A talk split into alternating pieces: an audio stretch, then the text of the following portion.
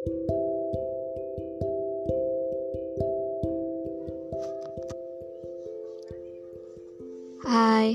selamat datang di podcast pertama saya. Setelah banyak mendengar podcast, akhirnya saya memberanikan diri membuat podcast saya sendiri. Setelah kurang lebih satu setengah semester saya menjadi seorang mahasiswa baru, banyak sekali orang yang saya temui. Namun, ada satu yang menarik bagi saya. Sebelum kuliah, saya meyakini bahwa saya adalah pemeran utamanya. Namun setelah kuliah, saya tahu saya bisa milih mau jadi pemeran utama atau pemeran pembantu. Hari itu hari kedua saya kuliah, hari Selasa, di mana jam terakhir adalah praktikum fisika. Saat itu masih awal banget, kita belum praktikum, hanya penjelasan mengenai lab, laporan praktikum, dan lain-lain. Saya duduk di ujung meja Tiba-tiba ada seseorang yang mendekat dengan kursi labnya terus nanya, Lu asrama apa? Volume suaranya kecil sampai saya harus mendekatkan telinga saya buat dengarnya. Asrama A5 saya bilang. Terus dia nanya lagi, di A5 ada tempat belajar gak buat sekelas? Saya bilang, ada. Kiranya itu percakapan pertama kami yang saya ingat. Setelahnya, entah beberapa hari kemudian, karena kami sekelas, waktu itu dia duduk di samping saya, dan dia nanya lagi tempat belajar di asrama saya. Tiba-tiba, teman di sebelah saya nanya, Kalian ngomongin apaan sih? Serius banget.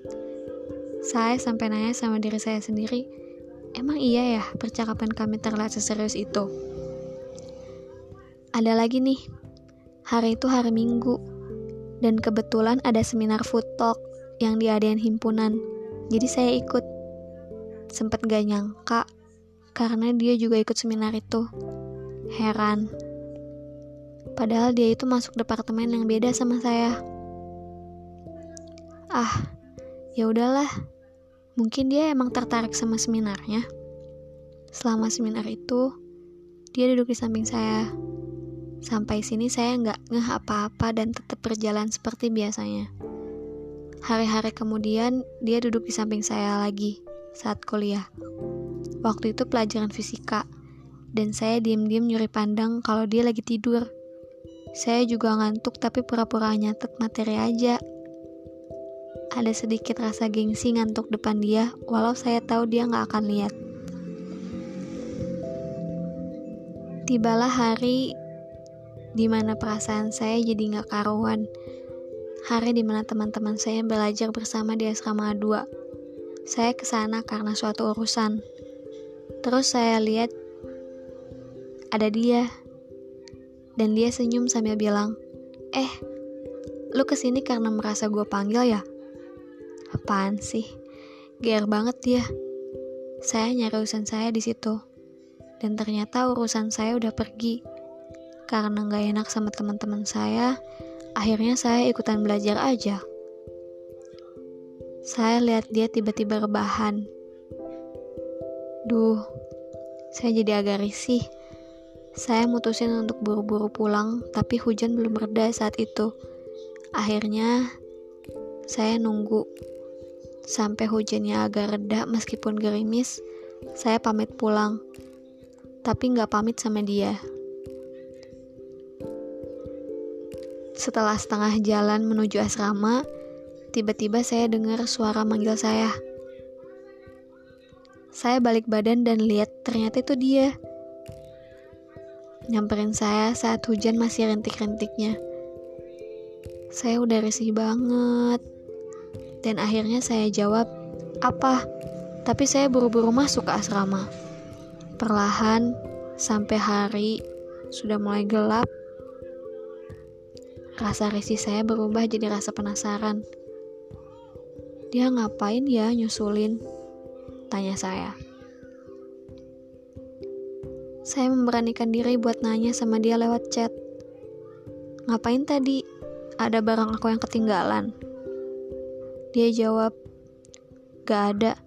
Sejak saat itu, kadang dia chat saya, jadi viewer story saya. Kadang dia telepon saya, tapi jarang, bahkan gak pernah saya angkat. Terakhir yang saya ingat, dia duduk di samping saya. Terus HP saya jatuh. Karena malas ambil, saya cuma diem. Eh, dia yang ambilin. Terus dia bilang, Yah, retak. Saya hanya bilang makasih. Semester 1 berlalu, lanjut semester 2. Saya jadi gak enak kalau agak jauhin dia. Akhirnya, saya perlahan mau membuka diri. Dari mulai story-nya yang kadang saya balas, teleponnya yang saya angkat untuk pertama kalinya mungkin agak menyesal karena hal yang dia tanyakan adalah voucher GoFood. Akhirnya saya bantu dia pesankan makanan, berharap akan membalas perilaku saya selama semester 1.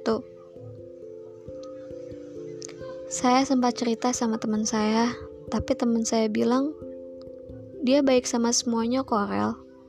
Kamu aja yang baper.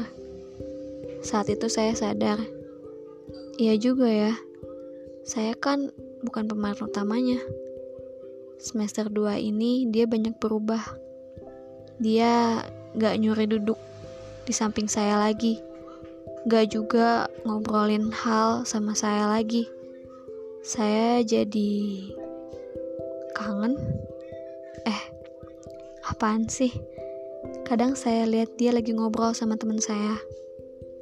Ini perasaan saya aja atau emang dia agak beda sekarang? Tapi lagi-lagi teman saya bilang, dia baik sama semuanya. Jadi gak usah baper.